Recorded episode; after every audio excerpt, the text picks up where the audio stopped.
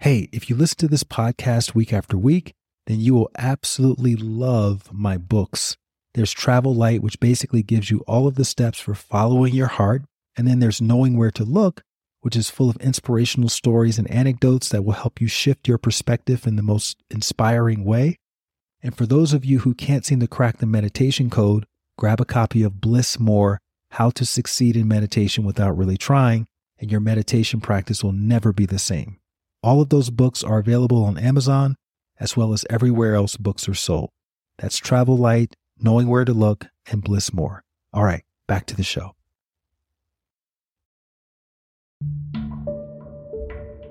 The day of the robbery, Nadia's friend, who I would usually go to school with, because she went to a fashion school and I went to Apex Technical School, which is near each other, and we go to school in the morning. And she was like, as she would always do, call me in the morning, you ready? Meet me outside. And I was like, I ain't going to school today. She's like, why? I was like, I'm not going to school today. And it was because I had just planned out robbery with these guys. I remember being like, we were supposed to meet at a certain house to drive into Manhattan, maybe, I don't know, 2, 3 o'clock. I can't remember the exact time, maybe 3 o'clock, something like that. I remember being a little late and they was about to drive off. Like they was packing the car about to leave. And I was like, yo, like, wait for me. and I came in the car, and, you know, sometimes I feel like, geez, I could have easily just not been a part of that. I remember when I was in jail, I was just thinking that they didn't even need me to be there. They were about to leave me. I obviously ended up in tragedy.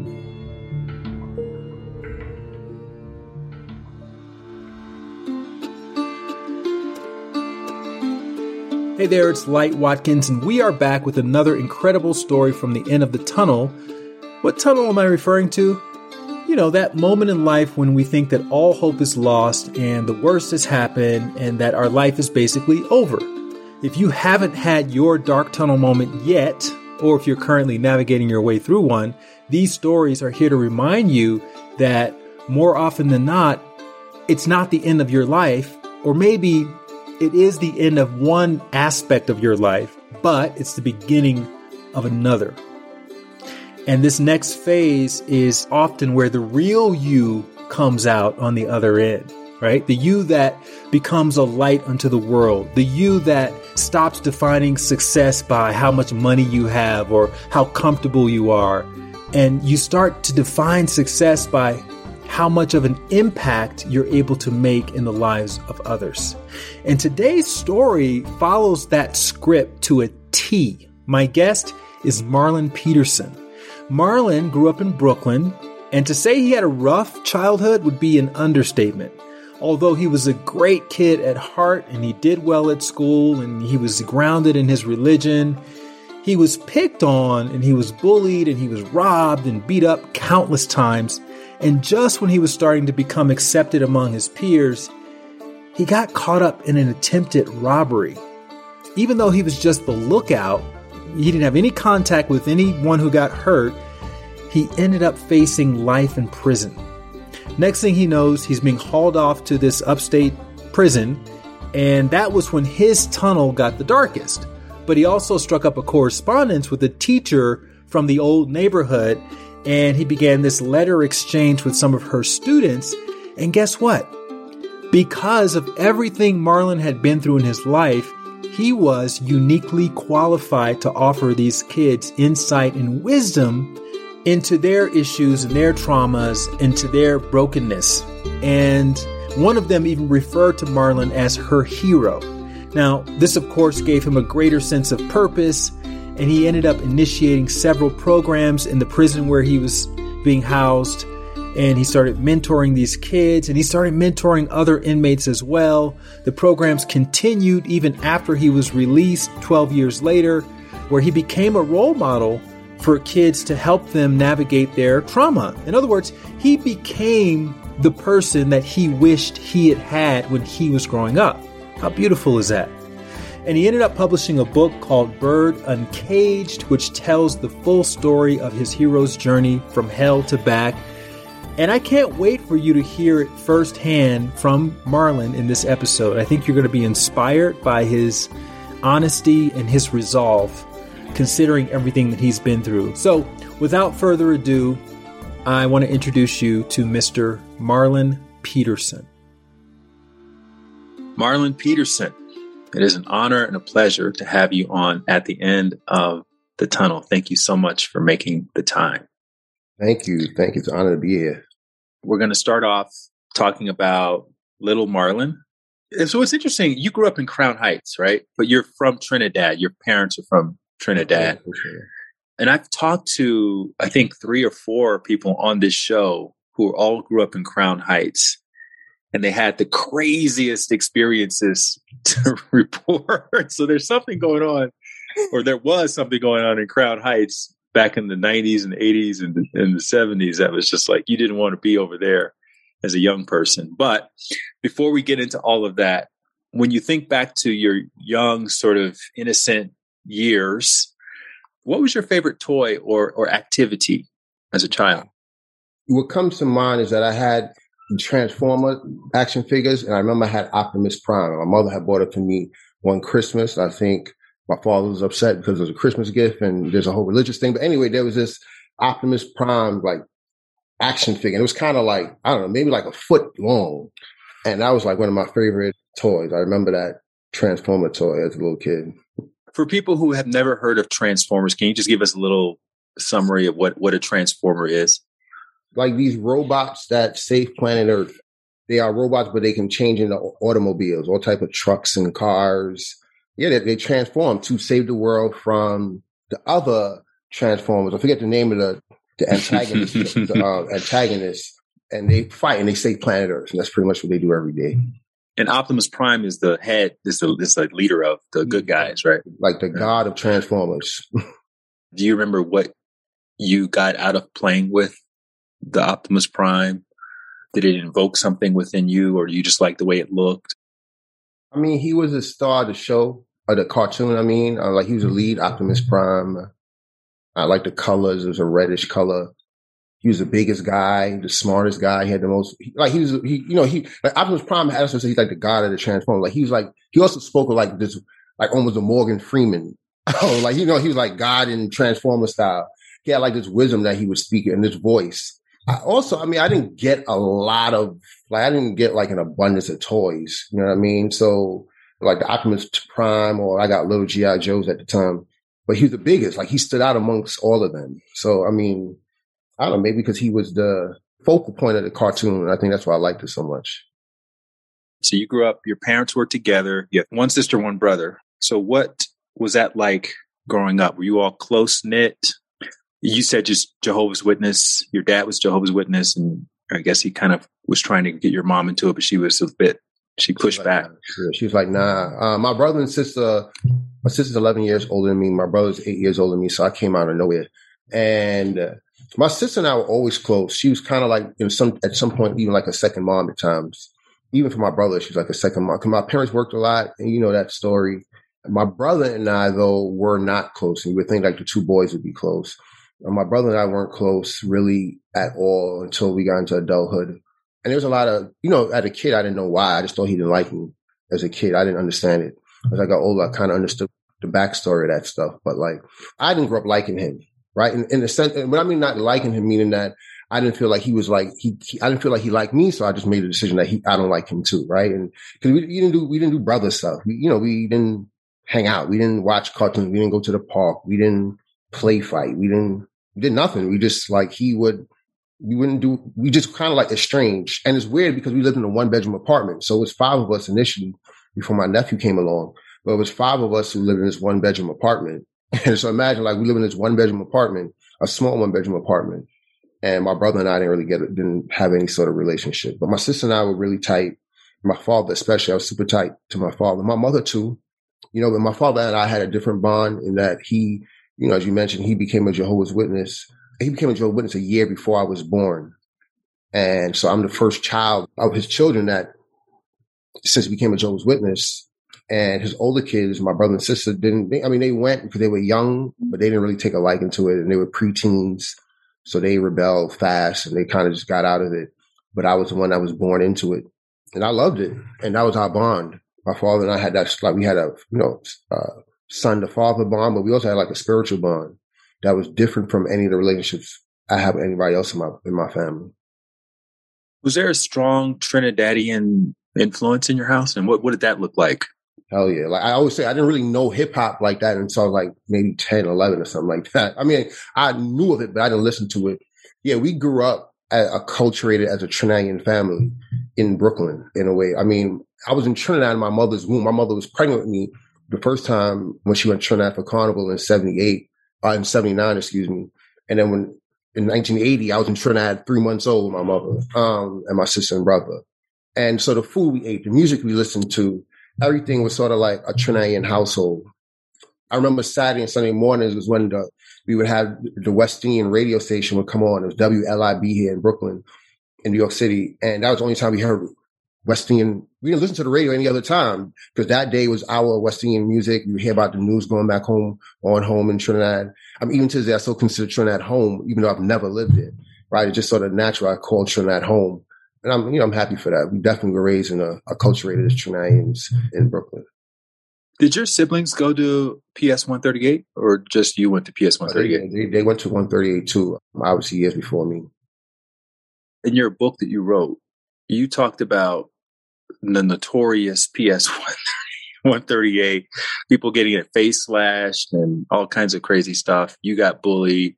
Did someone prepare you for that before you went? Nah, not really. You hear about like a certain schools are like not good.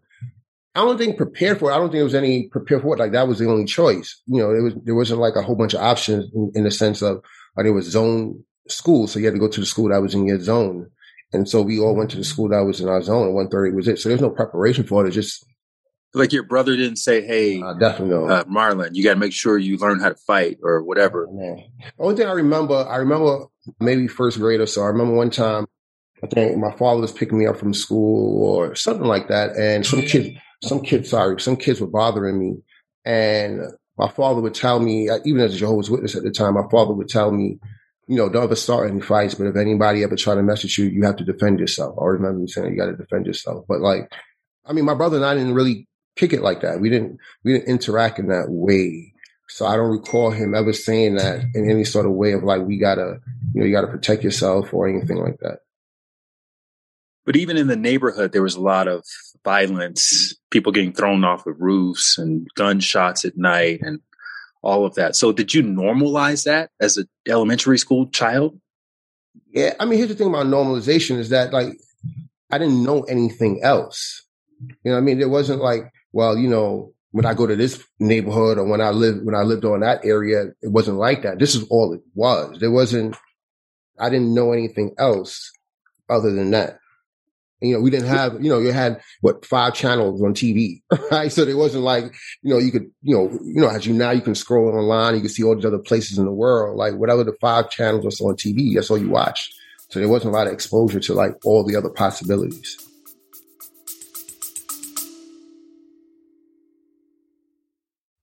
Hey there, really quickly, have you wanted to find your purpose or be more grateful or start a daily meditation practice, but you're not quite sure where to begin? Well, if inner work is like a drop of water, thehappinessinsiders.com is like your ocean. That's my online community where you can learn real-world techniques for cultivating more fulfillment from the inside out.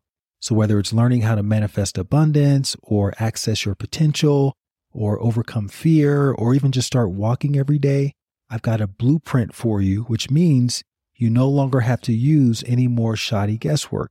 And you don't have to use the lone wolf approach to improving yourself. For a small accountability fee, you'll get community, you'll get accountability directly from me, and you'll get comprehensive instructions for getting your meditation practice off the ground.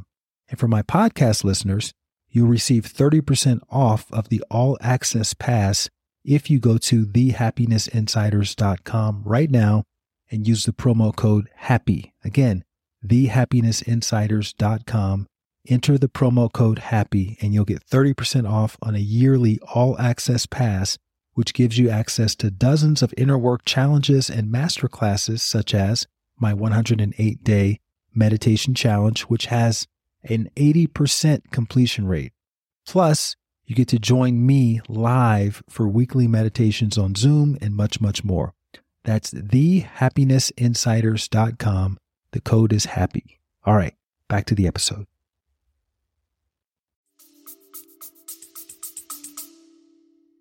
What was the conversation in the house around navigating all of that violence and potential danger, particularly with your dad? Were there any lessons or any insights that he would echo, maybe religious in nature, about trusting Jehovah or anything like that? Yeah, definitely. My pops was much more in the religious realm in terms of like trusting Jehovah, pray to Jehovah, you know, make sure you study. Yeah, bring your problems to Jehovah. Like, bring your problems to Jehovah, and He's going to take care of it. And I believed it, right? And I felt like it was working at some point, sometimes.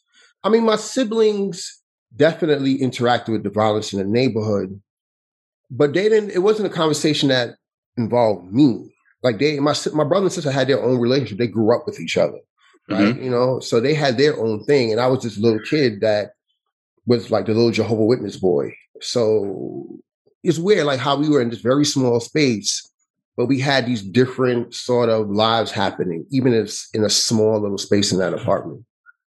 How did you learn to keep things to yourself when you were that age? I don't know. I think that there was a level of, I never saw my brother being bullied or anything like that. I never saw my sister being bullied. I learned about it as I got older that, you know, they had some issues of being like West Indian kids in school and people were bullying them for that. But I didn't know about it as a kid. So my brother and sister to me looked like they were like tough, like they could handle, like they didn't seem like they seemed tough, like they were good. So it was a little bit shameful for me because I was like, I'm not tough like them. I was a little bit ashamed that I wasn't like what I thought perceived as being tough, like my brother, particularly my brother. So I just figured out like, I want to be ashamed of like not being like him. I mean, I think that was one of the reasons why I kept it to myself. And also, once again, I didn't know anything else. You know, it just seemed like that's what happened. Kids got beat up, people got jumped. So it was like, it's just what happens. Why complain about something that happens? Like, it's part of being here. You just got to be tough enough not to let it happen to you. But it wasn't no other, you know, I was a little kid. I didn't see options. This is just how it is here.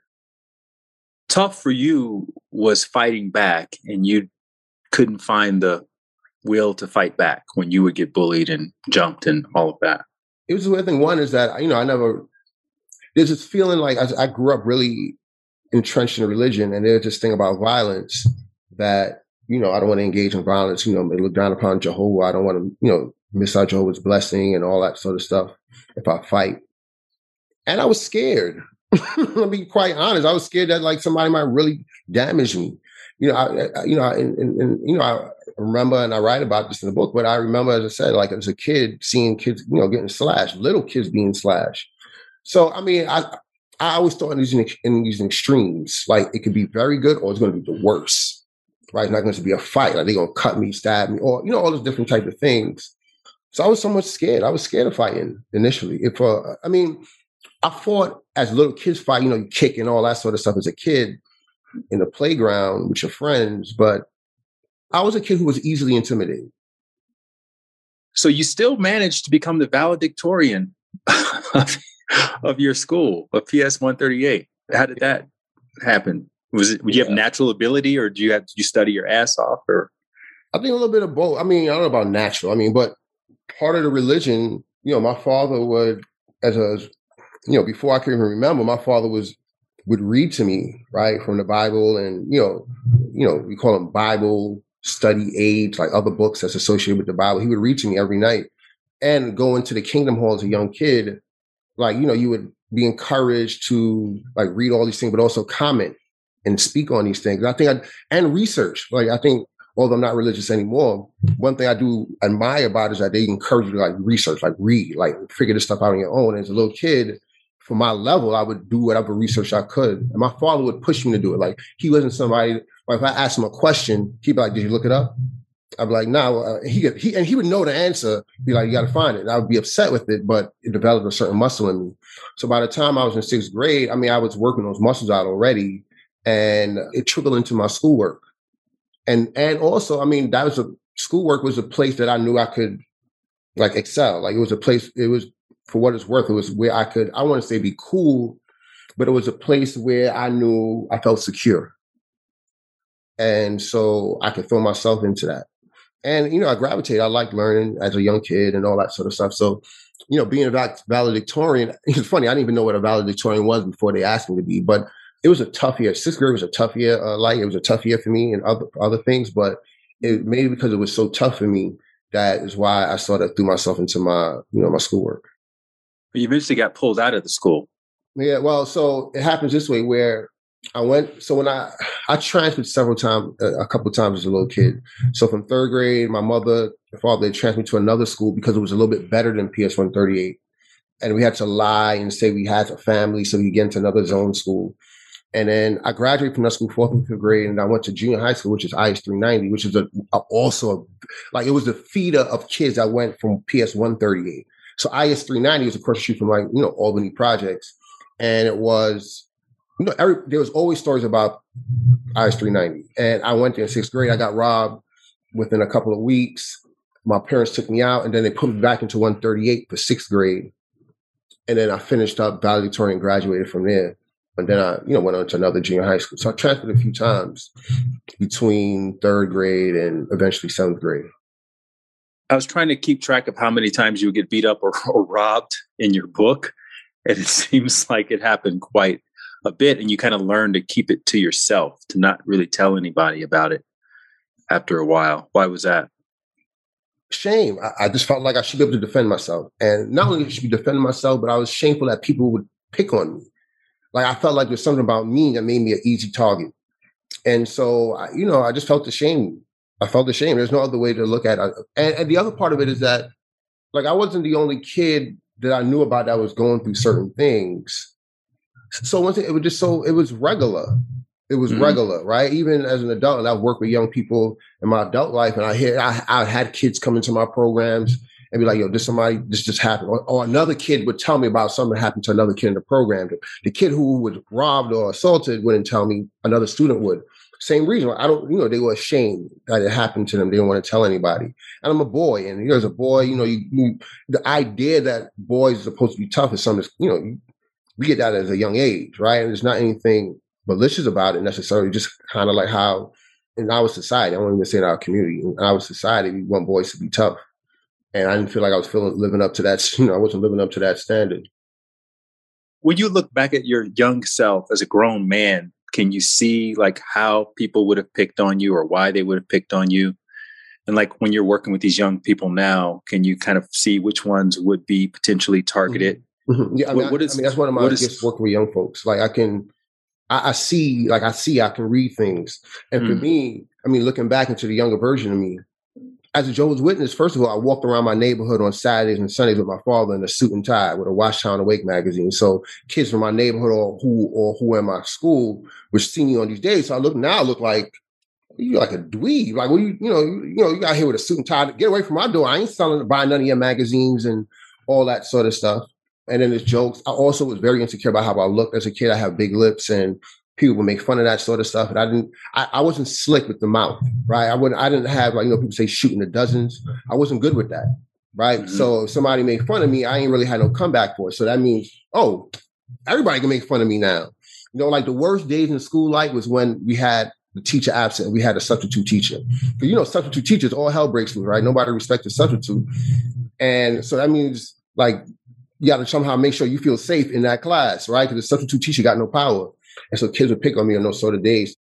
And I was a smart kid for what it's worth. And I behaved well, right? I was a kid that, you know, so teachers might be like, hey, why you don't act like Marlon? And, you know, that sort of stuff. And that's the worst thing you could do, right, in a class. Right. Why you don't act like Marlon? Oh, word, I act like Marlon. And you know, so and now we got to go to the schoolyard later, you know, for lunch. I wasn't like, you know, superficial. I didn't dress all that cool. Like, I didn't have, like, I mean, I dressed decent, but I didn't have, like, nice sneakers. I got daddy haircuts up until I was in high school. Like, I mean, I had all the, all the markings of a target. Yeah. All of them. And you said that the first time you felt loved was when your brother was willing to stand up for you. Can you talk about that experience? It was ninth grade. And once again, I was early in ninth grade and I got jumped pretty badly. And the only reason why people find out about it because a teacher saw me laying on the floor, or a staff member, I don't even know it was a teacher, but an adult in the school saw me laying on the floor and took me to the dean and all that sort of stuff. So they called my mother and my mother was had recently been laid off, so she was home all the time. And I guess she told my brother about it. I didn't know that. So when it was time to leave school, they kept me in school. I had ideas. My plan was to, like, sneak out the building. I was just so ashamed. I was going to sneak out the building and go home. But, you know, they wouldn't let me because they was watching me. Just, you know, the dean and all these people had questions for me. So anyways, dismissal time. As I'm walking out the building, this is Westinghouse, George Westinghouse in Brooklyn. And I was, you know, same school that Busta Rhymes, Jay-Z went to. Like, you know, that's a claim, right? But, like, I remember walking to the front of the school by the exit, and I saw like a line of dudes, and my brother was a line of dudes, like bigger dudes. You know, my brother's 8 years older than me, so in that age range, I'm 14, so these guys are like late teens, early 20s, and they up there like, who is it? And the person who did it, I know they already left the building, so I don't know who they were, but it felt like, wow, you came for me, like you came here to look like to protect me in a way. I didn't even think about asking somebody to come fight for me or dude. I didn't think about that. He just, you know, obviously my mother told him and he just showed up with a crew. And it felt like, I mean, that's hood love. That was like, for me, that was love. That was hood love. You know, they was ready coming out to fight for me.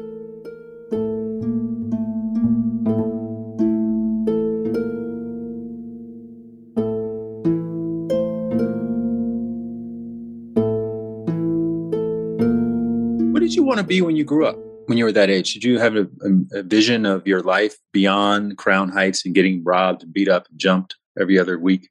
Yeah, I think funny. I think that like, nah, you know, I mean, in my eyes, because I was heavily steeped in religion up until maybe 9th grade, like a 10th grade, I wanted to be an elder in the congregation and get married and, you know, have a family. Like that was it. I didn't know. I figured I'd live right here in Brooklyn and have a family, get a city job or something. Like I didn't have a goal to be, I don't know, any sort of profession.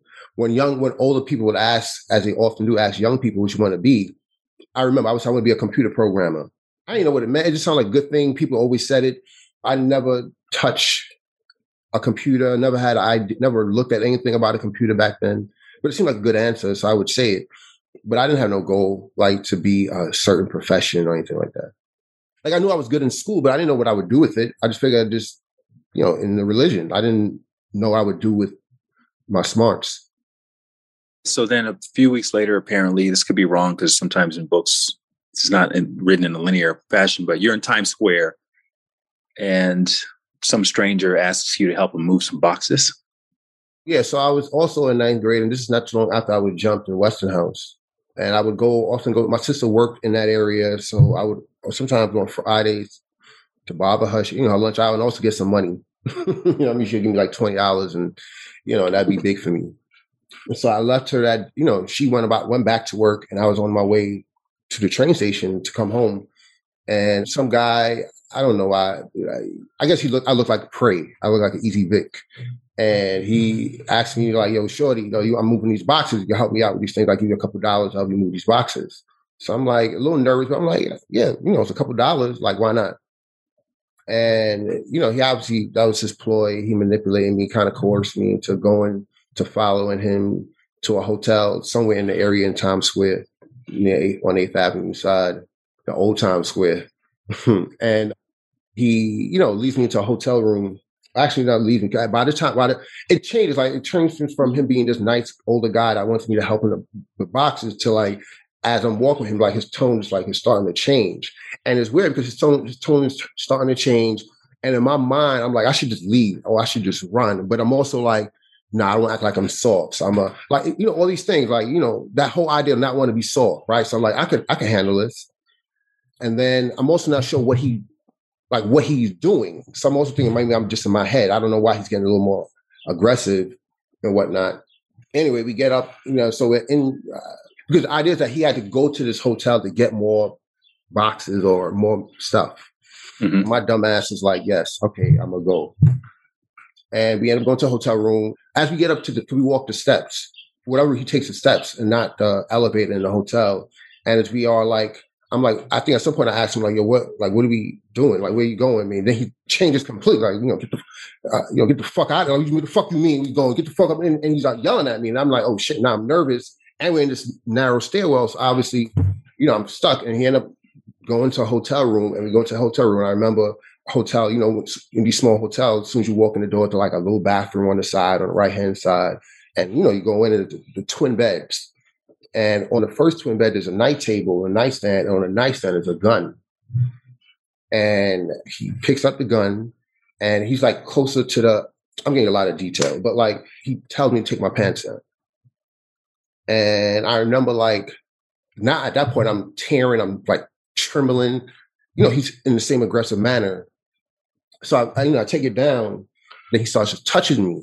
At that time, I was 14. I had never even masturbated at that age. Right? I was scared it was a sin, and so I didn't even know what masturbation was. And it sounds weird, but I didn't even know what that was. I didn't even know what it, like. I knew about, my father taught me about nocturnal emissions and all that sort of stuff, but I didn't know what it was, like what it looked like or anything like that, what it felt like. And he started to like, you know, he puts his hands and his mouth on me and all this sort of stuff. And eventually, what I thought, I was like, I remember saying, I'm about to pee. I was like, I'm scared, I need to pee. I thought I needed to pee. I didn't know what was happening, and it wasn't pee, obviously. And then at some point, I said, can I please go to the bathroom? Like, can I please go to the bathroom? And then he eventually's like, yeah, go to the bathroom. And, you know, the bathroom is right there. And I remember I had there's a part of me at 14 years old thinking I'm tough still. So I used to walk around with a combination lock. I forgot I had the combination lock. I would walk around with it just in case I had to hit somebody with it, right? And I don't know, I remember going into the bathroom and like crying and also like praying, like, why are you letting this happen to me? Why you like, get me out of here? Why you don't make this stop? And I realized I got the combination lock, and I was like, so I remember I had it in my hand, and I walked like out of the bathroom and right to where he was. He was still like in a position where he was in the room by the nightstand. And I just threw it. Like I threw it almost like around the car. I just threw it at him and ran. And I ran literally all the way to the train station. And I came home, took the train back home, and I said nothing. And that was just something that I had happened to me. I had never told anybody about. I just kept it to myself. And you said that you started to become more distant from your father after that. Was that linked to the distance? Yeah, I became distant from him. I became distant from the religion. You felt like Jehovah had betrayed you. Yeah. Like he betrayed me. I was like, why do these things keep happening to me? Like I'm here, I'm being a good kid. I'm preaching. I'm in the Kingdom Hall. I'm giving talks in the hall. And like, why are you letting these? And in my mind, like I believe I had this real close relationship with God, right? And I was like, why you keep letting this shit happen to me? Like I'm doing all the things I'm supposed to be doing. And my father was like a physical, he wasn't God to me, but my father was a physical representation of my relationship with Jehovah, right? Like, you know, and I was like, fuck this. I was like, I'm tired of this religion. Like, I'm tired of this. Like, I might as well just not be in this thing. If this stuff is going to keep happening to me, I'm keep getting robbed. Now this dude did this thing to me. And so my distance from my father came because I started distancing myself from the religion, and he didn't like that, obviously, you know, and you know, he would still try to force me to go, and I would find ways to lie, and I would sneak out, and I would make myself unavailable, and all the things. So I wouldn't go to the hall anymore, and that became a distance between me and him because I knew I was disappointing him. I started hanging out more and outside more against his will and sneaking out and all those sort of things. I started doing bad in school. So the distance came because I was like, first of all, it's a shame because I know that I'm doing things that he don't like. So that close relationship that I had with my father, it became a deep chasm.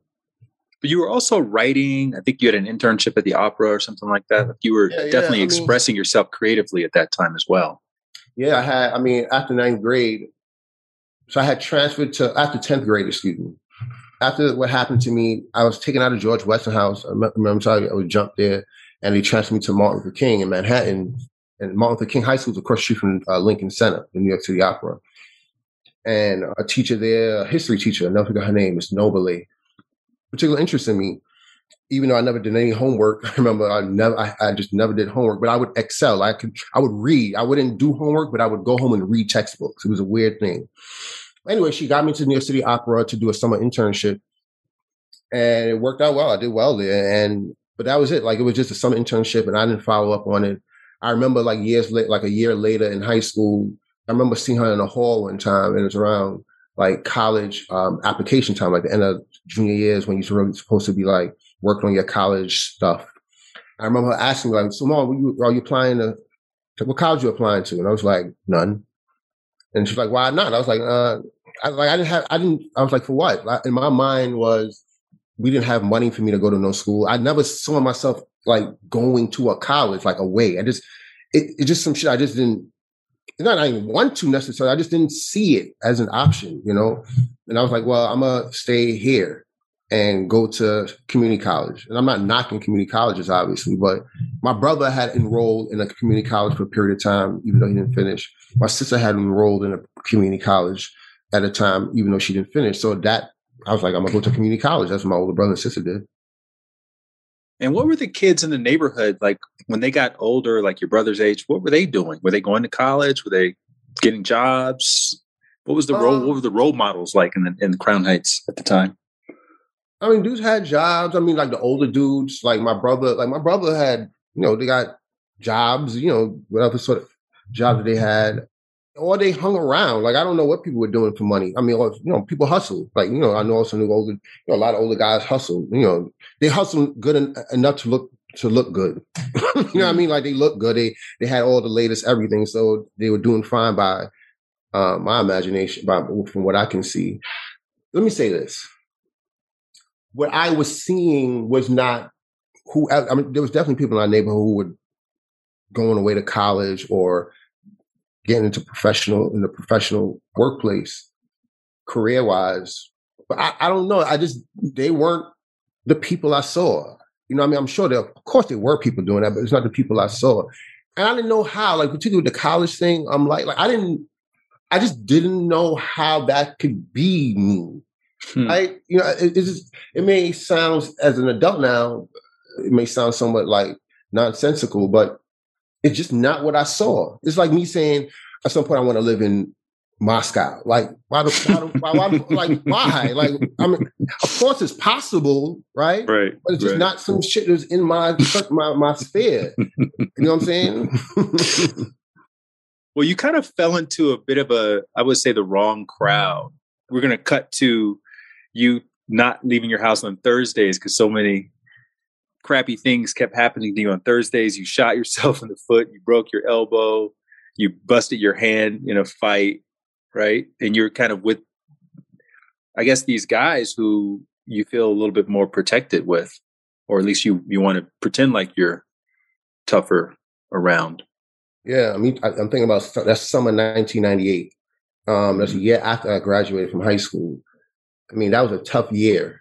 Not even the summer, but it was a friend that shot me, and it was a mistake, you know, but he shot me, and it was a Thursday evening. And then, you know, I broke my elbow playing basketball on a Thursday afternoon, and then broke my hand on a fight on a Thursday evening.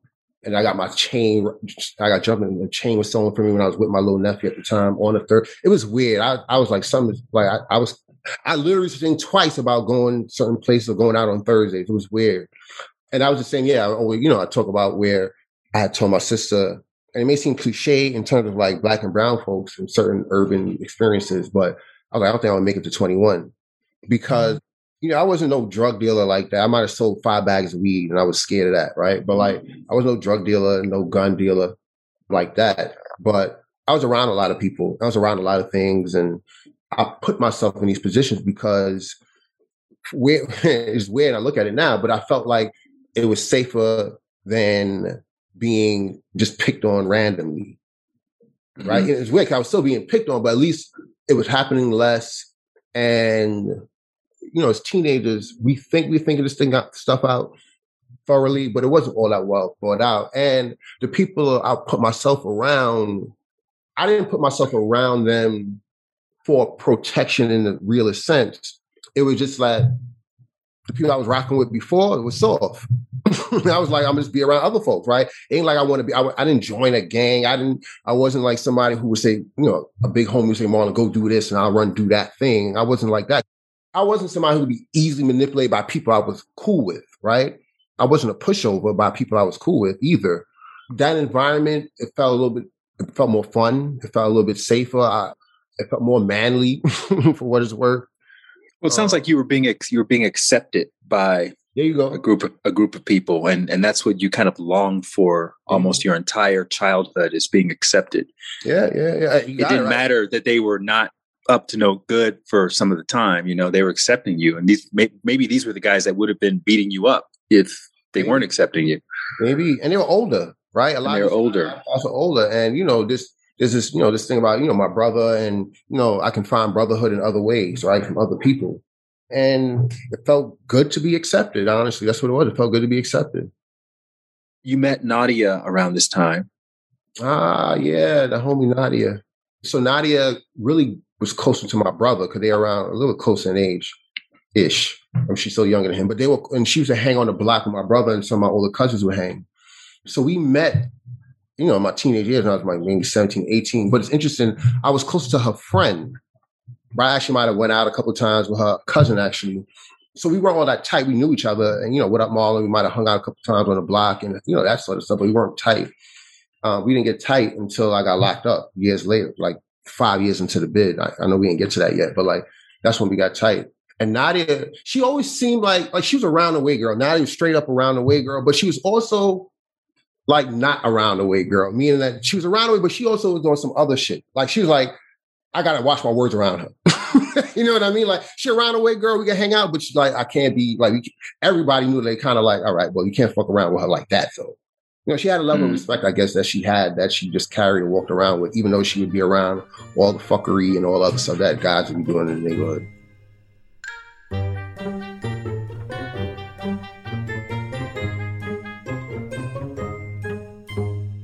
October 1999, you get invited to stake out this spot prior to a robbery, and you're into it. You're like, okay, I'll go. You know, don't leave without me. Yeah, yeah. Is that a part of that acceptance that we talked about earlier? Yeah, definitely. Like, you know, the mere fact that people like, it was dangerous, but I didn't see this being like actively like some real danger, right? I don't talk about awesome, but it wasn't the first time I had participated or tried to participate in a robbery, right? I remember, I don't know, maybe earlier, that's maybe 1998, somewhere around there. You know, a friend of mine, you know, we do this cab driver thing, and we had BB guns, and we would try to rob a cab driver, or we would try to rob the Chinese food delivery person when they, you know, order food and try to, you know, deliver, you know, rob them for that. And I was just, in my eyes at the time, just having fun. Like if I needed food, I didn't need food. You know what I mean? I could get food, right?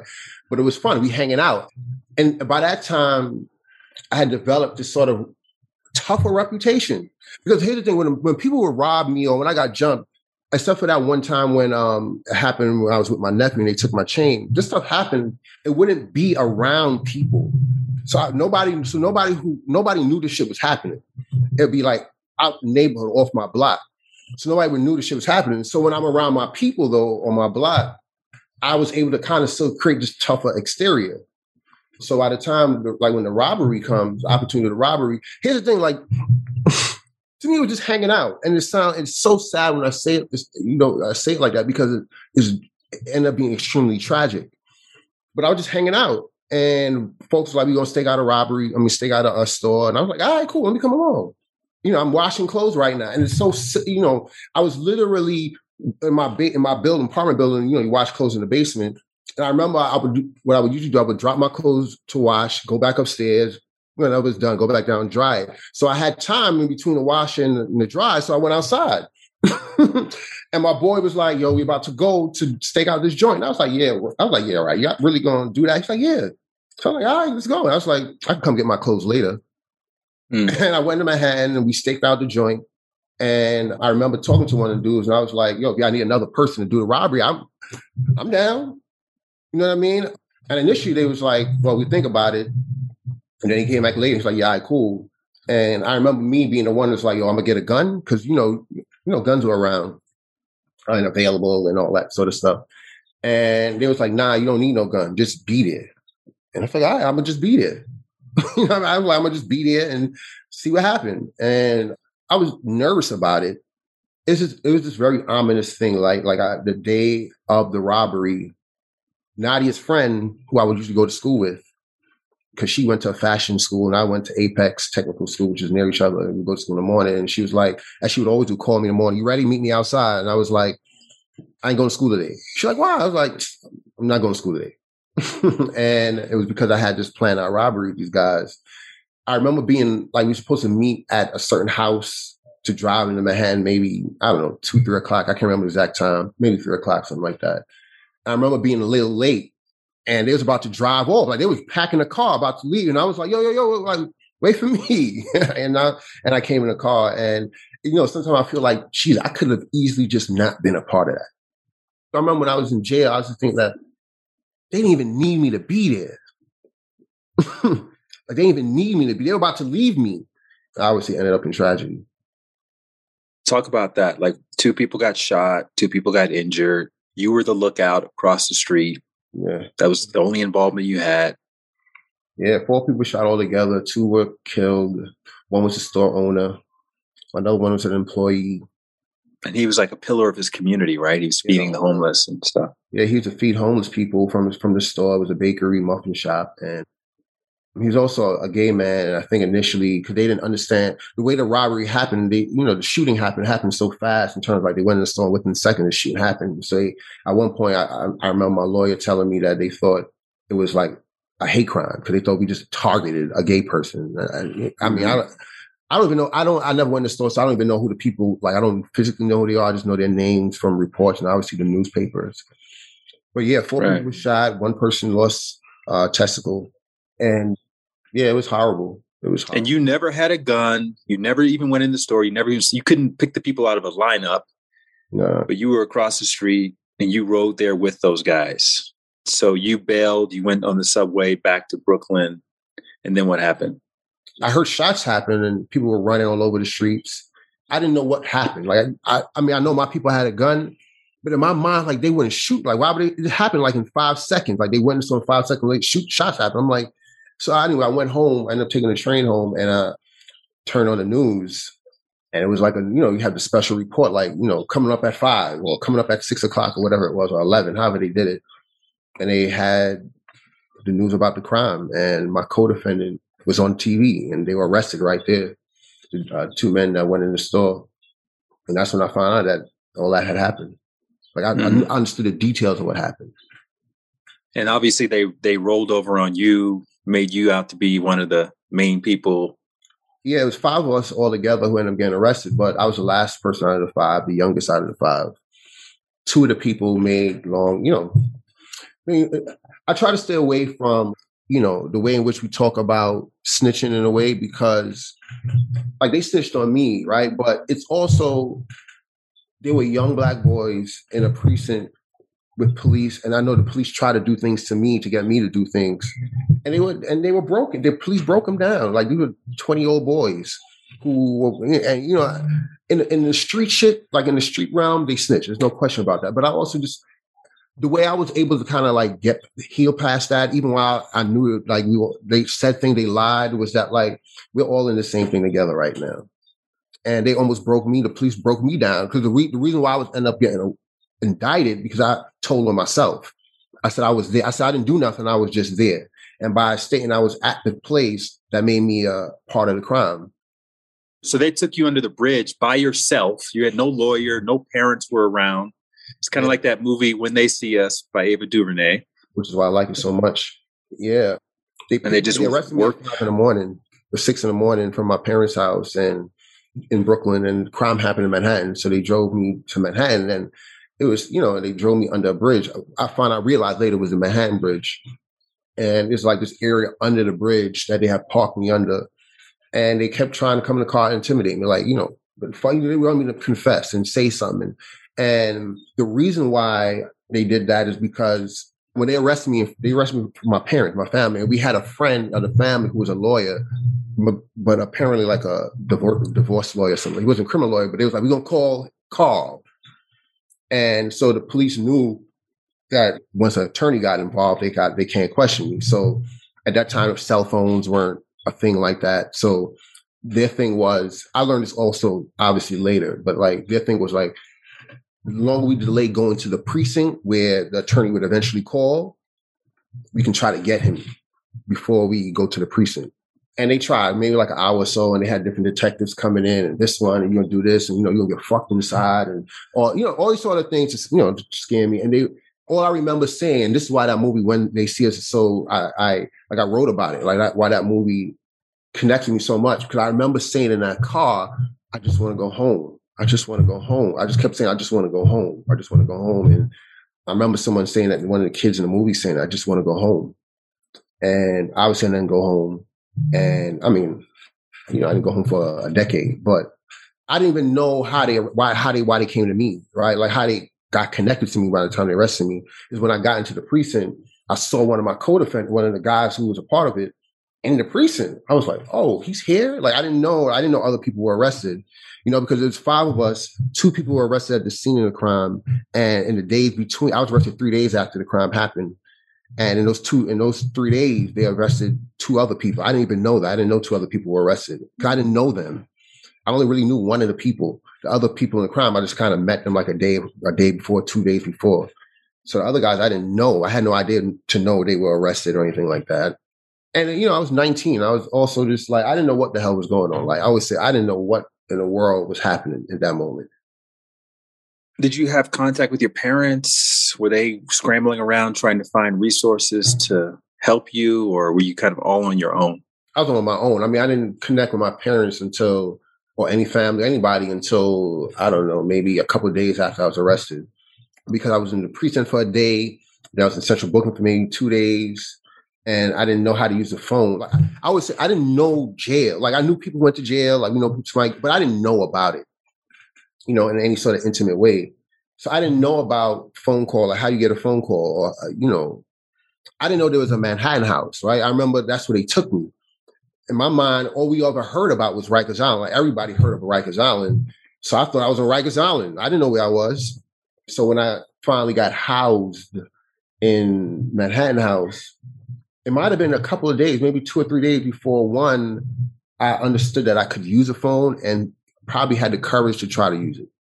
Because I was scared. Like, I'm in jail. I don't know how this works. You hear all the stories, you know, so maybe a couple of days before I used the phone. And then I always remember my first phone call when I finally got to call my home, my sister. I was on the phone with my sister.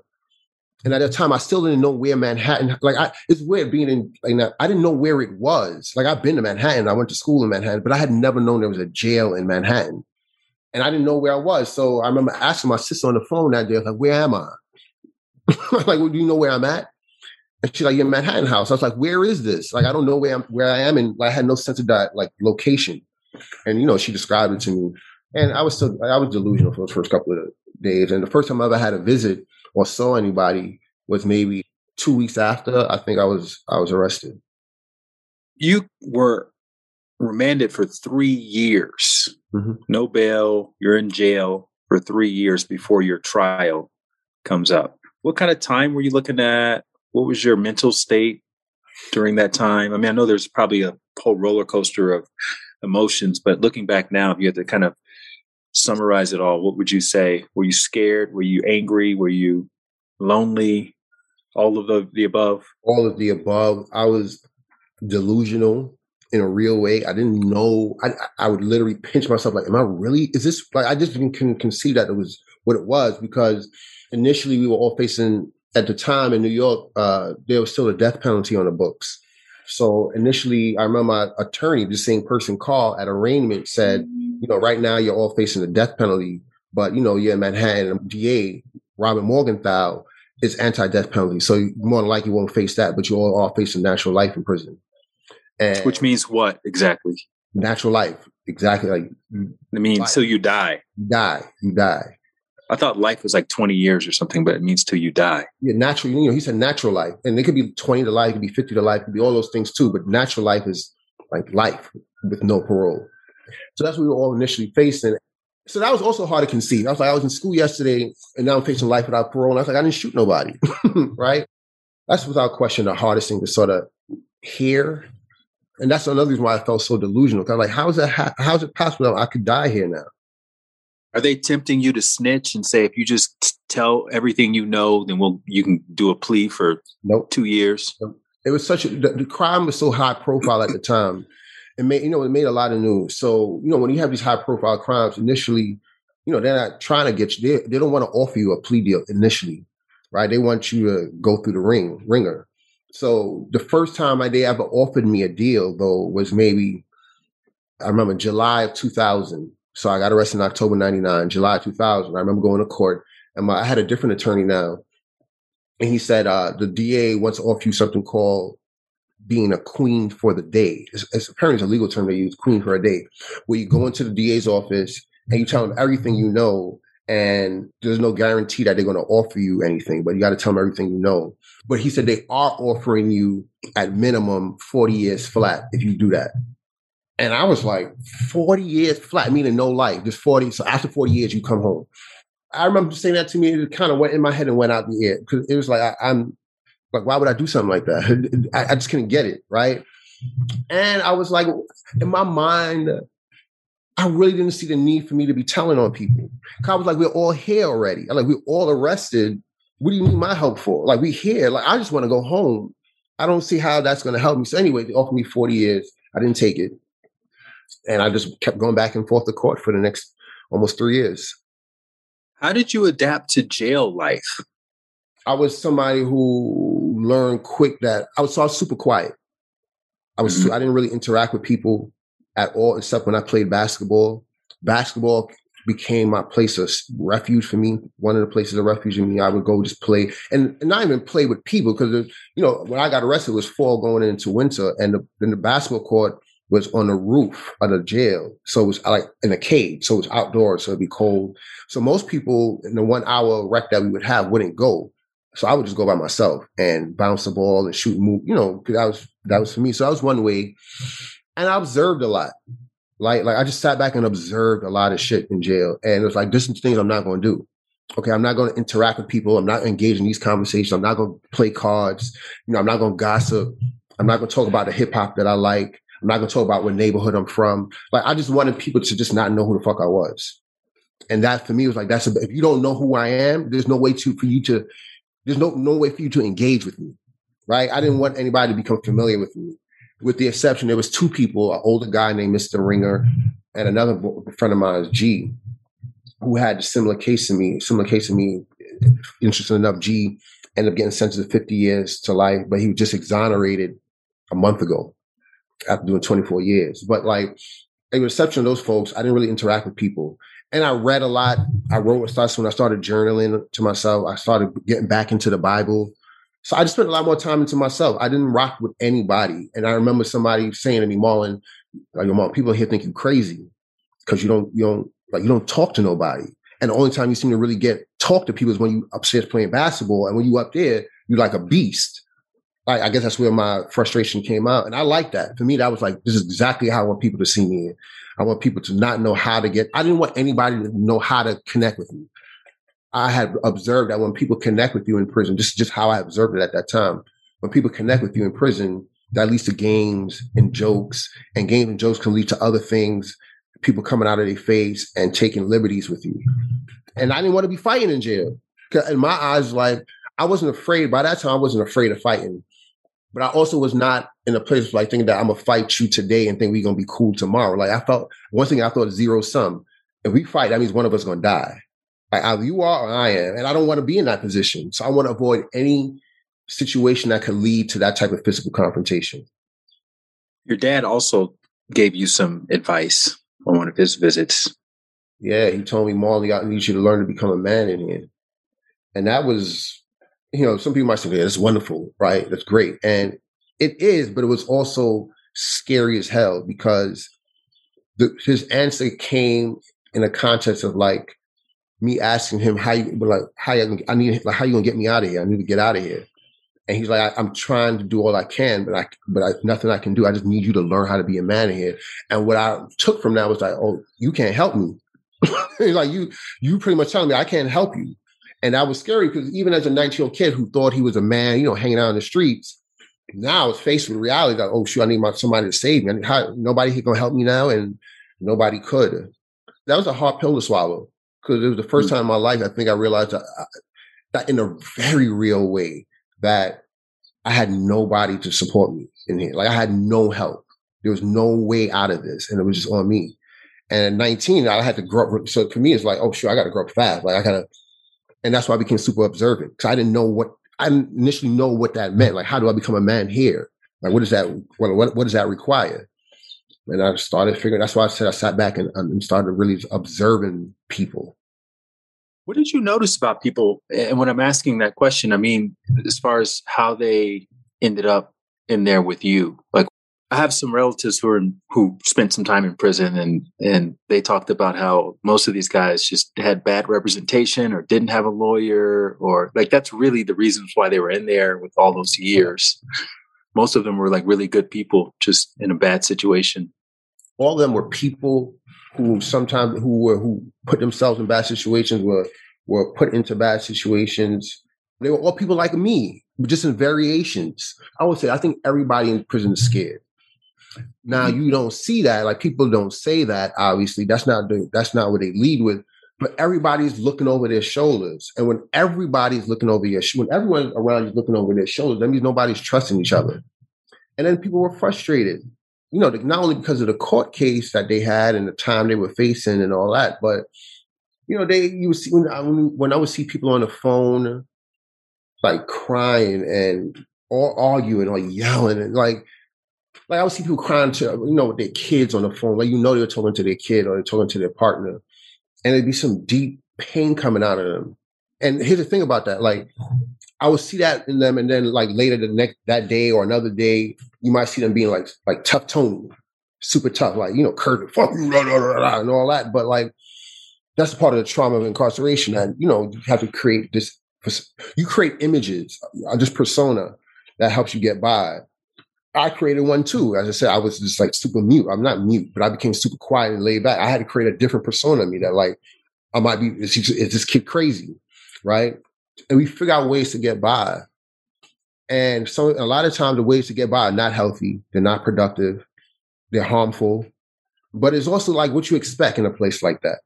Everybody is at one of their low points at life. You put everybody at their low points in life, what do you expect? You can't expect people to be running around, walking around smiling and smelling flowers every day. We're all fucked up. And we have no control over our lives.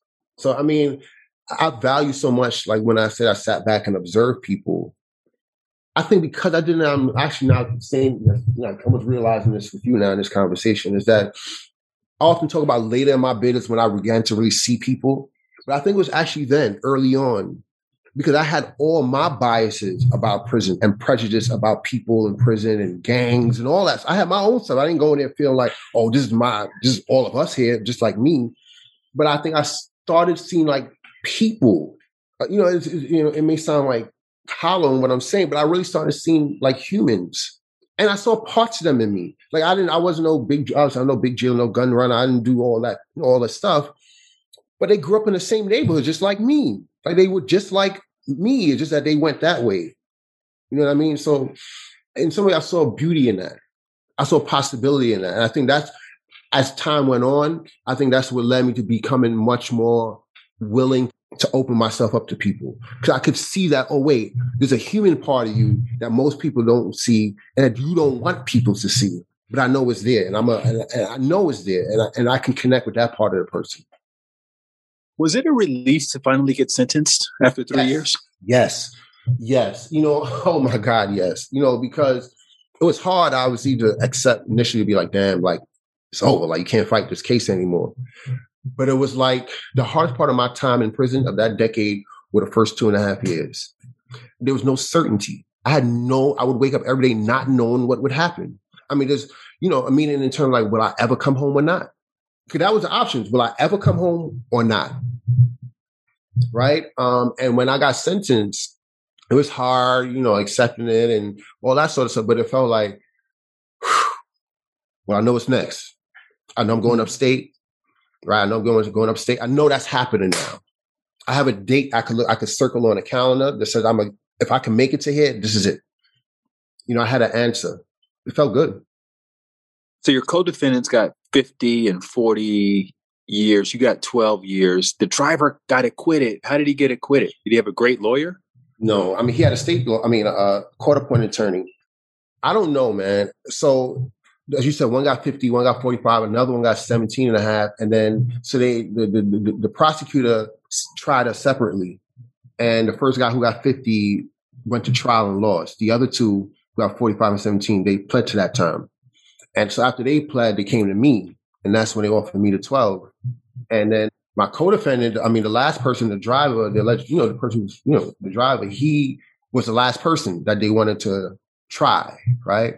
So by the time I was sentenced, I was already upstate New York in prison, and then they asked me to come down. You know, they asked me. They made me come back down to New York City for court, and they wanted me to tell on him. Like they said, you know, if you come back down, you come back down. I remember they brought me back down to New York City, into down here in Manhattan, to the DA's office. It's like, yo, we need you to, you know, testify against your co-defendant. And I was like, for what? I'm already upstate. I was like, what are y'all asking me to do this? I mean, it was like, why? Why am I doing this? I'm already in prison. You asking me to do this anyways.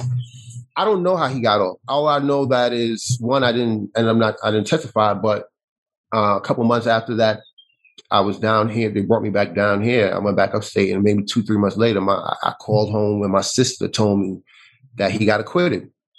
He probably got found not guilty. To this day, I don't know. I don't know him. Mm. I don't know him. I don't know how he got found not guilty. I don't know what happened at his trial. Your trial, you made a vow before the court. What did you vow at that point in time? Yeah, I vowed that I'm gonna be a productive person. Yeah, I'm gonna be a productive person to myself while I'm in prison and to my community. And of course, I didn't, at that time, I was 22 by that time, so I didn't know what I was gonna do when I got upstate. I had definitely no idea what I was gonna do when I was eventually released. Was that something you were feeling in your heart, or you feel like that was just a good thing to say at your trial? I took time to write that. I remember writing that talk out, that speech I spoke at my sentencing. Mm-hmm. I took time. I thought that through, right? And I knew that, here's the thing, that even by the time I was sentenced, I had already become accustomed to prison, right? I had figured out how I wanted to, I already started living the way I wanted to live in prison, meaning, I'm going to learn as much as I can. If dudes need help with something, I can give them some sort of help. I'm going to help them out. And that felt good to me. You know what I mean? Remember, I was doing that as a little kid, too, as a little Jehovah's Witness kid. Like, I was doing that same thing as a kid as a Jehovah's Witness. So, like, I gave it thought, and I knew that, like, whatever it is, however I'm going to survive this prison bid, or if I don't survive the prison bid, I'm going to do it my way. And the way I want to do it is I'm going to be productive. I'm not going to turn to this, to that, you know, how people think about the stereotypical prison person, right? I was like, I'm not going to become that person. Mm-hmm. If I die here, I'm going to die being like that. If I get out of here, I'm going to get out of here being like that, you know, because that's the way that brought me at peace. Yeah. And you said in an interview, you said you don't want to give prison credit for your transformation. And when I saw that in the book, that to me was the moment where you transformed. Like, prison was just a place where you happened to be while you were going through your transformation, you know, and you had these certain number of options that you could use, such as working in suicide prevention, or you could write poetry, or you could start a correspondence with people. But that decision came at that moment. And whether your prison was a year or 10 years or 50 years, you would have been on that new track, that pivoting to that new direction of transformation. Yeah. I mean, I can't know for sure, but I don't think prison was the intervention I needed. The life that I live now, even, I mean, I've been doing criminal justice work or anything like that necessarily, but even in my days hanging out on the streets and all that sort of stuff, it was still in me to like do stuff that were, I worked, I had jobs, not like I was just not doing anything with myself. It's just, I didn't know what I wanted to do with myself. And that's what happens when you're young. You don't know what you want to do with yourself. That's like natural. When you're particularly in your early 20s, you just naturally don't know what you want to do. It just so happened that, you know, I'm in a certain position and certain options are available to me and ended up in prison. But like when I got inside, or as I evolved in prison, like prison, nothing about prison made me feel good. Nothing about prison encouraged me to like do the things I was doing with myself. Like prison, like, they weren't like CEOs saying like, Marlon, you need to do this, or, you know, like, it wasn't that sort of thing. It was like me going into myself. Mm. And I realized like what I was capable of, you know, because even at being, for most of my bid, I was usually the youngest person in whatever like housing unit I was in or whatever. And one, nobody would bother me. Like, it was weird. Like, in the streets, I had all these people would always be trying to rock with me, you know, fuck with me and all that sort of stuff that we spoke about. In prison, that didn't happen. Like, you would think of any place where people are going to see you pray and target, it would be jail and prison with grown-ass men and, you know what I mean? And it didn't happen. Like I always say, except for one minor incident, nobody ever tried to mess with me ever. Why is that the case? I think I became. I said like I want to give prison credit for my transformation. That commitment that I made, I said to you before that like I will always be a productive person. Meaning, and a part of what that means is that like my reading, my writing, my wanting to help people and all that sort of stuff. That's a core of who I like to be. And when I was hanging out after the trauma happened to me as a young person, I felt like, no, I can't be that way because that's not going to get me through survival in these streets. And I realized like, nah, that's who I want to be. And that's who I am. And the consistency of who I was, that was my rep in prison.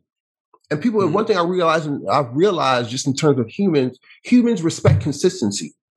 Humans respect that no matter where you at, and people will always knew who I was. I never, because in prison you can do this thing. You can go from one jail to the other jail. You be Light Watkins in jail number one. You go to another jail, you be Killer Light, right? And people do that. I'm telling you, people do it. People do it, right? Killer and Light. I was always Marlon, like so. I was consistent about who I was, right? And I think people respected that. Like, this kid is not involved in the shit. This guy is not involved in that stuff. In some ways, he might be a lame. He ain't into the drugs. He ain't all that sort of stuff. And I was like, nah, yeah, you're right. I'm not into that. I'm fine with that, too. And I think the people respected me for that. I think that's what I generally feel. And because even now, I'm home. I've been home for a while now. I always say this, like, there's nobody that can see me that through my entire 10 years inside. And if they see me now, they'll be like, and they have said it. Oh, this is who you are. There's no change in me. I think when I was growing up and trying to figure out who I was changing and trying to mm-hmm. be this, wear this hat, wear that hat. And people probably saw that inconsistency. Mm-hmm. And that's why they saw like I could pick on this kid. You know what I mean? Whereas in prison, I was who I was and I was committed to being who I was, no matter what, whether it could get me killed or otherwise, I was committed to who I was.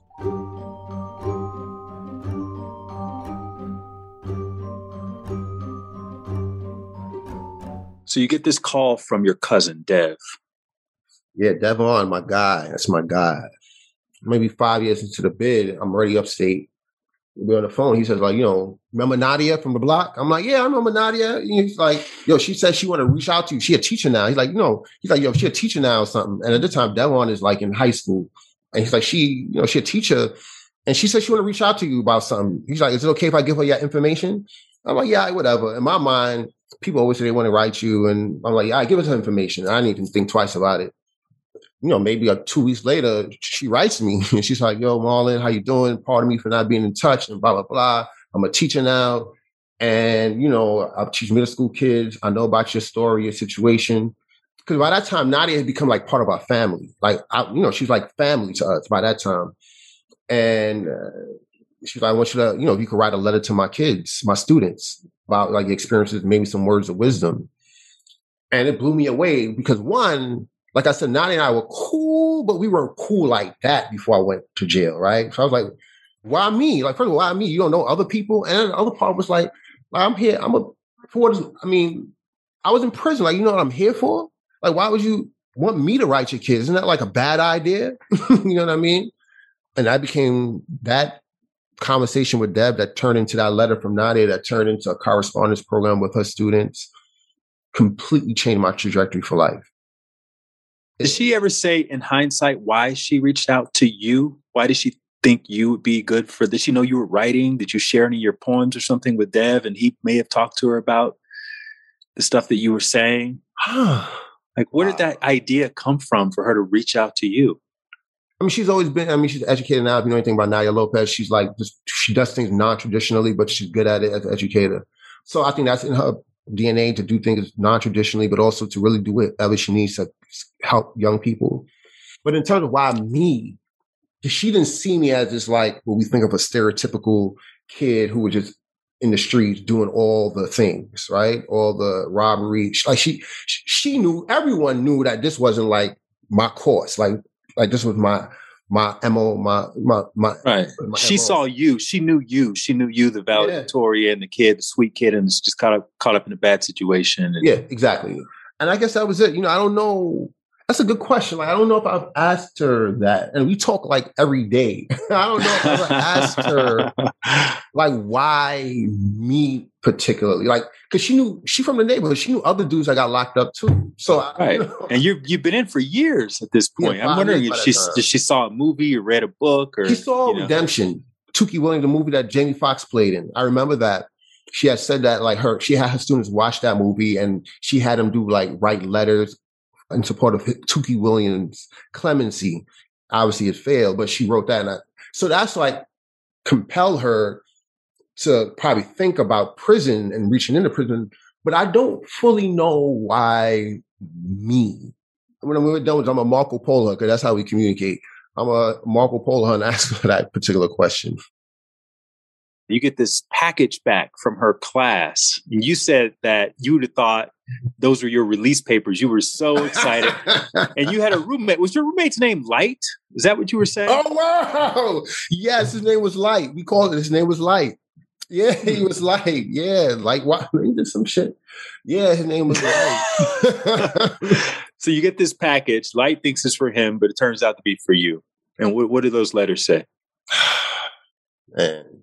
It was mailed from her school, right? So the return address was from the school. It wasn't from her house, right? So that was the first thing. I'm like, I hadn't, her first letter to me asking me to be a part of the project was from her home. This is from the school. So I'm like, that's the first thing I'm, like, perplexed by. And then I open it, and there's a letter from her thanking me for it and all that sort of stuff. And then introducing what comes behind her letter, which is 17 letters from students. And that wasn't a part of it. Like, I remember she said, Marlon, can you write me some words of wisdom to share with my kids? I didn't know they was going to write me back. Like, that wasn't a part of the conversation. And I remember getting that letter. I mean, reading, first of all, just seeing that they wrote me. And I think I was just overwhelmed because I just didn't, at that time, I couldn't see why they would see, like, why would y'all want to write me? Like, I'm in prison. I'm here. Like, why would y'all care to write? I just couldn't. I understand it now, but, like, I couldn't get it then. So I was overwhelmed by it. And they were writing to me, like, as a teacher almost. It just couldn't get, at the time, I'm 24 or 25. Somewhere around there. One 13-year-old girl called you her hero. Yeah, and that stuff like that. As much as I was, like, beginning to grow and help other folks inside, I was in prison, and for the rest I still saw myself as a piece of trash. Right. I mean, I was there. Right. And I knew, and I had guilt. Right. I was a part of something that was horrible. And I just couldn't see, like, why are people so valuing me? Kind of like, I'm here. Like, you don't see where I'm at. I was at the lowest rung of society. So when that little kid, when that young girl said, Marlon, I see you as a hero, it was hard to understand. And, it was hard to understand, like, why at the time. It's why I'm so invested in young people. Because, like, they helped me. And I'm there to help them. That's why I'm the adult. I'm giving some words of wisdom. I had some life experiences, et cetera. And they were helping me because as the letters kept going back and forth, they started looking at me for advice about stuff that was going on in their neighborhoods, in their communities, in their homes. They were telling me things about their trauma, this type of stuff that I would keep to myself. They were telling me and asking me for advice. And I was like, first of all, I wish I could be so open about talking about things that's happening to me. And once again, why me? What are y'all seeing in me that y'all think I can offer you something? And I think that's when I'm not going to say it's genius talent, but, I watched an interview with, like, Jay-Z. He talks about genius talent, right? And I'm not saying, like, what I'm saying is, like, is a point when you come in, like, where you understand one of your gifts, like, you understand it, like, you've been doing it for a while, but you kind of like, oh, this is a thing here. I can do this, and you have a name for it. You could title it, and I think at that moment, like as I said, I was helping people inside and doing things what I can with individuals, but it was that I think in the process of work with those young people that I was like, oh wait, this is a thing here. Like I can communicate with people in a way that helps people, and I understood it, and so like after that program, or even simultaneously with that program. I eventually get transferred to another prison because that's how prisons are. They transfer you. And I got an opportunity to like be a part of this program where it was called Transitional Services, helping other men, preparing other men and creating curriculum and facilitating classes and workshops and doing one-on-one counseling. And in so many ways, it was like an expansion of what I was doing with those young people. It was just in front of me. And I had never saw that for me. Never saw it for me. And definitely not in jail. I mean, that's kind of like why I can say I got a book now, right? Like the thing that led me to the place where I have a book now, or all the work I've been able to do, is a direct result of those young people. You also said you became a disruptor in prison. So when I started running the program, the transitional service program that I spoke about, the gentleman who ran, like it was all men inside who ran it. They were still like with the supervision of like staff in the prison, but we ran the classes and all that sort of stuff. The man who's running it before me, the incarcerated man who's running before me, he had finally got released. He did 27 years. He was released. And the other man who worked in the program older than me was like, yo, Marlon, you think you should be the person to run it? I was like, what? Like, why me? Like, I'm younger than all of y'all. I got less time in than all of y'all. Anyways, so I eventually took it on and ran it. And the prison wanted us to like, they had like their own curriculum. They wanted us to do things in a certain way. And it was arcane. It was out of date. It was not connecting. And so I would create my own shit and create my own curriculum and, you know, and do things that the prison didn't necessarily like in terms of how I would get information on people inside. And, you know, we eventually, you know, we had a partnership with a college, Vassar College, where students would come in and I would get the students to like bring in certain information, like reentry information and resources that the prison, for whatever reason, didn't want us to get. And I would do it, but I would get in trouble for it a lot because they would know it was me. Like one example is that we had this thing with the students, the vast of college students who would come into the prison in the program and they would interact with the men inside. And we had this thing that we called Tech Friday.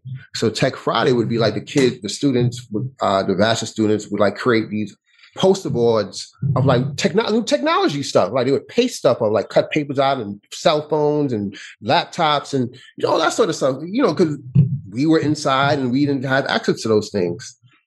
I remember one day they came and they searched, the COs came and the school building is where we had these classes. They came and they locked the building down and they searched all our stuff and they targeted me and they came to my cell and took my stuff. And it was like, because I was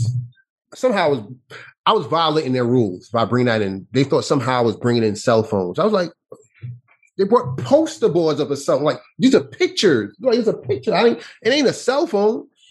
Anyways, I mean, that was just one example of it. But I would go back and forth with administration a lot because I became a vocal against administration. And I knew I was doing it for other people. And once again, I had that date. I knew when I was coming home too. But like I feel like I'm in a position to disseminate information to people. That means I'm in a position of leadership here. If I'm in a position of leadership, then I have to stand up for our people, for my people. And if I got to take the fall for it, I'm going to take the fall for it. Because I can't, once again, remember I said before, like I saw the humanity in these men. Remember I said I see this, I can't deny that. And I'm not going to be just like the administration. I see this, I need to get this stuff, information to them. Because they need it. They need to be able to be better themselves, you know?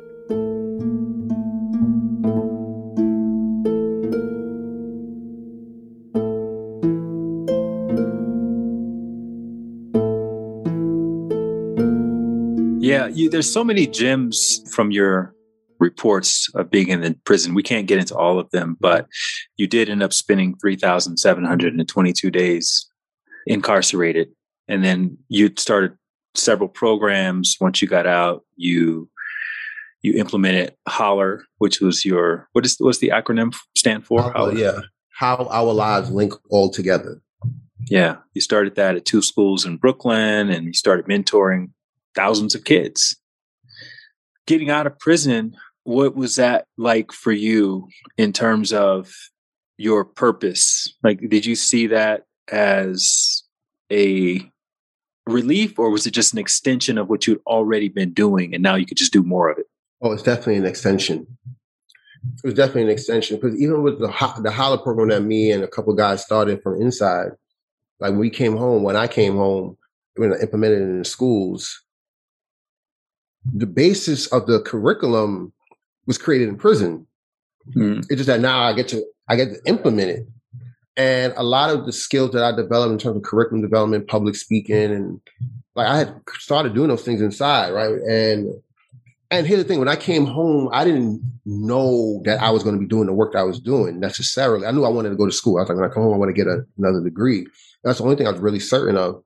and I was like, maybe I want to write too, but I didn't know how or what, you know, how that would work out or what to do, right? I didn't know how to begin getting things published outside, at least. But it was definitely an extension. Like I go back to those young people and Dr. Lopez, Nadia Lopez, that they helped me realize I got this sort of ability, talent, gift, desire, whatever it is, to help folks and get information to people and to empower people. So when I came home, like, it's weird. I had this thing where I say, you attract what you attract. So the opportunities that I had in terms of like, and some of them would come to me. I don't mean any sort of like metaphysical way, or maybe I do, but these things would come to me because this is what I was sort of like involving myself in. Working with HOLR as when I came home, I was a volunteer and I ain't had no money, but I would run this program with these kids because I cared. These kids were my age when I was going through the trauma, so I care about these kids, right? And then I have opportunity to take kids to go to create college trips. I had never done that shit before. I didn't know what that did, but like the opportunity came to me. I was like, oh, let's organize college trips for these kids, right? And it'll go on and on and on and on. Or I would bring people who I knew from my neighborhood, from my community, into these opportunities, into these programs. So it was definitely an extension of what it is that I was sort of training myself to be. You've gone on to become an author. You're a TED Talk speaker. You got your degree from NYU. You traveled all over the world. When you come home at the end of the day after doing all these wonderful things, how do you feel?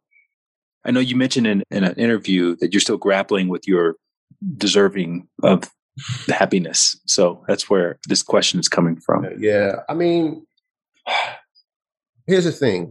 Prison and prisons, plural, and I'm speaking somewhat metaphorically also. It does this thing where, like, even if you're out of the cage, it still struggles to maintain a grip on you. Mm. And so the feelings of unworthiness, guilt, like there's a struggle. It still tries to encircle me. And so I realize I'm happy for the work I'm able to do. And I know that I'm impacting people. Like that matters to me. So at the end of the day, as you had asked, I feel like, oh, wow, man, like somebody sent me this email or they DM me or whatever it was, how much it's impacted, and whether it be some work I did, a program, former students, former mentees, like I help them, you know what I mean? And that feels good. Mm. And then the other part of it, I think when I talk about the part about, you know, these prisons, plural and metaphorically, whenever I do something wrong, whenever I make an error in life in a decision, sometimes what happens still is that, like, see, Marlon, fucking up again. And then sometimes all the things from the past can sometimes come in and conflate, right? And I'm much more aware of it than I was. Like, you know, I've gone through bouts of depression in recent years because of those things. But the other part of it is this, is that, like, just like those kids again, when people pour into me, when they say thank you, or they're like, wow, just help me out, or, you know, whatever it is, how about somebody impacting them? That reinforces the goodness in me. Like, no, Marlon, you're more good than not, Marlon. Like, you're creating opportunities and empowerment for other folks. So that helps dwarf the stinking thinking. You know, I've heard people say. It's almost like your brokenness that you accumulated along the way from the rape experience and, you know, just all getting beat up and robbed and having to go to prison. It makes you more relatable to the kids, and you can relate to them and they can relate to you. And it gives your words and your expressions more power. You've also said that prison doesn't rehabilitate people. Getting older and more mature is what actually rehabilitates people and going through all of these experiences. Yeah. Look at Malcolm X. I mean, you know, look at the brother. He just got older. Brother just got older. You know, I think just thinking like almost in a data way, just thinking about like people go to prison, the peak age for people for incarceration are between their late teen years to their early 30s, late 20s, right? That is the peak years for incarceration. And people are still evolving at that time. You're all evolving. It's just that particular black and brown people in certain communities with police more, there's different options available, all those sort of things. And I just grew up. You know what I mean? I mean, I don't want to make it sound crass or insensitive to what it required for me to grow up in terms of the crime I was a part of. But I'm just saying, ultimately, I grew up. Like I grew up and I evolved and I matured, you know, and prison, like you don't need prison to mature, grow, or evolve. You don't need that. I'm just saying, like, we don't need that. Like people, there are people who do a lot of things and they just grow up and immature. Most drug dealers, like the kid I remember growing up as being drug dealing kids and all that, they all around in their late 20s, mid 20s got city jobs. And they just stopped doing drugs. They got city jobs. They had a kid. They got a family. You know, like they grew up. I don't think we factored that in enough. That like rehabilitation is just also evolution. Final question. How do you define success for yourself these days? I hate when people, I ask people these questions. People ask me these questions. I'm like, damn, I want my book to do well. I want people to read it. I want a lot of people to read the book. I think it'll help a lot of folks. That'd be success for me. If a lot of people get to read it and it could, you know, support people in their growth and evolution and prevent. And that's not quantifiable, but like, for me, that's success. I think success for me also on a much more personal note is being able to triumph over challenges of intimacy. I think that's on a more personal note. I think that is the one, like, you know, the last chapter, the last sentence in my book is happiness is next. And that's many things, success in the book, success professionally. I still want those sort of things. I do know that one of the cages, I speak about cages in a book's called Bird Uncaged.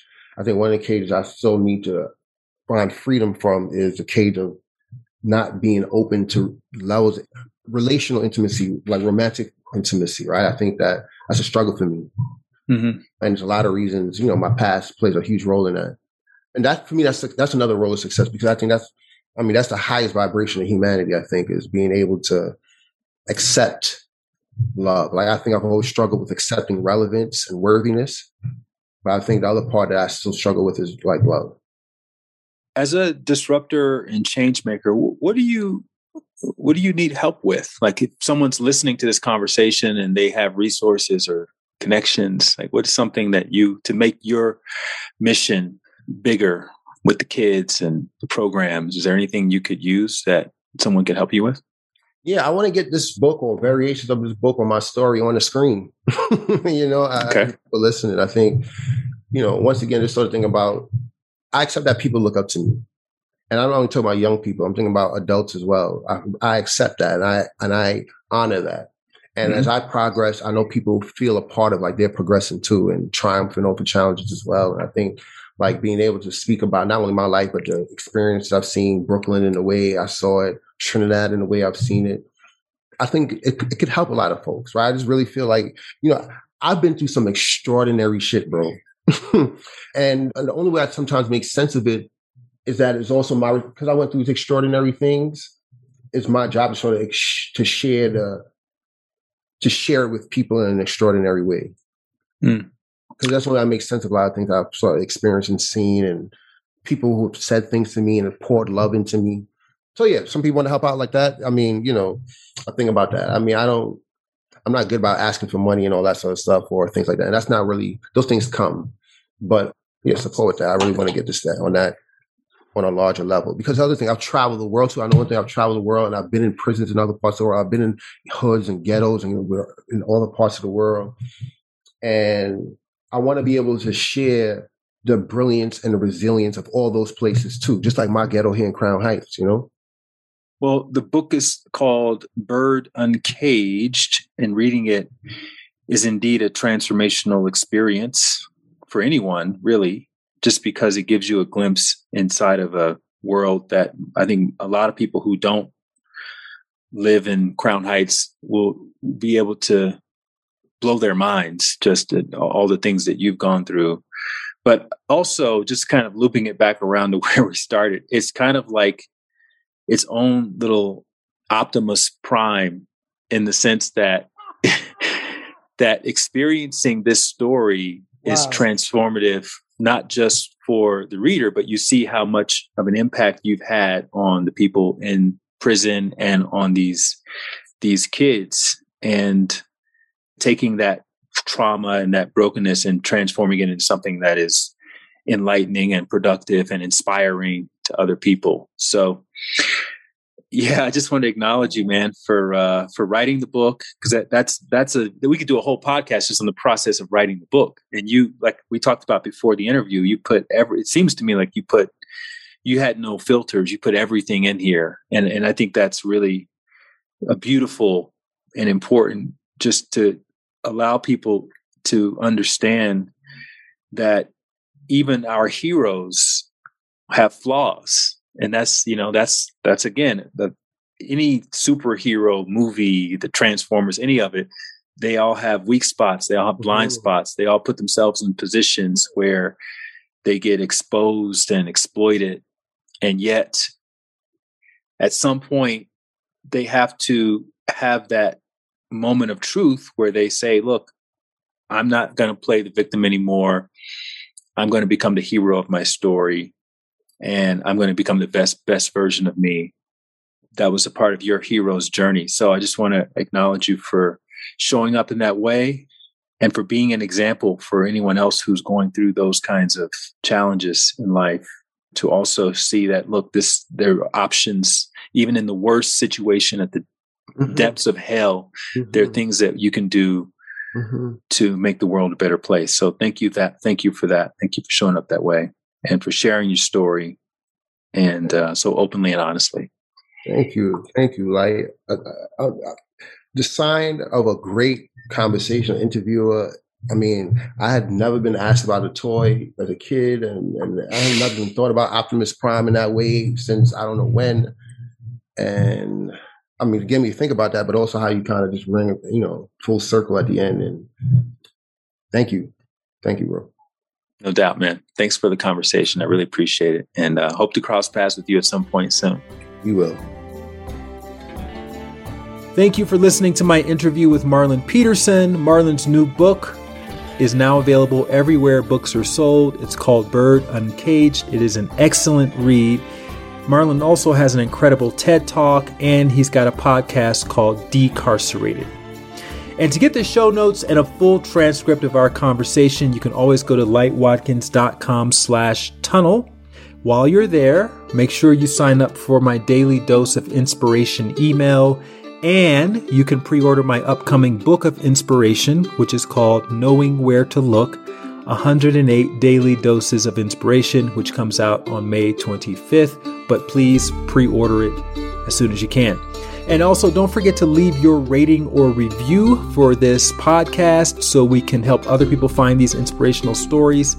And like I've said before, your review could be the one that inspires someone to give this episode a listen, and that could end up changing their life for the better. So I just want to thank you in advance for taking the 10 seconds that it takes to click on the Apple Podcast app and the name of the episode, and to scroll down where you see ratings and reviews, and just leave a 5-star rating and or a couple of sentences about what you enjoy in this podcast. In the meantime, I'll see you back here next week with another amazing story from the end of the tunnel. And until then, keep trusting your intuition, keep following your heart, and keep taking those leaps of faith.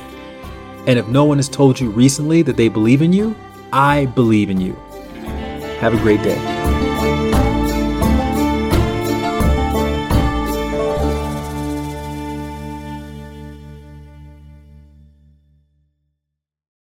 If you want to get a little extra nudge when it comes to following your heart and taking leaps of faith and believing in yourself each day, then you want to sign up for my free Daily Dose of Inspiration email. You'll join 30,000 other subscribers who receive a short inspirational story or anecdote that's meant to inspire you to become the best version of yourself each day. You can sign up at lightwatkins.com, and you'll get your first inspirational message as early as tomorrow. Again, just go to lightwatkins.com. You can sign up for free, and you'll wake up each morning inspired to be the best version of yourself.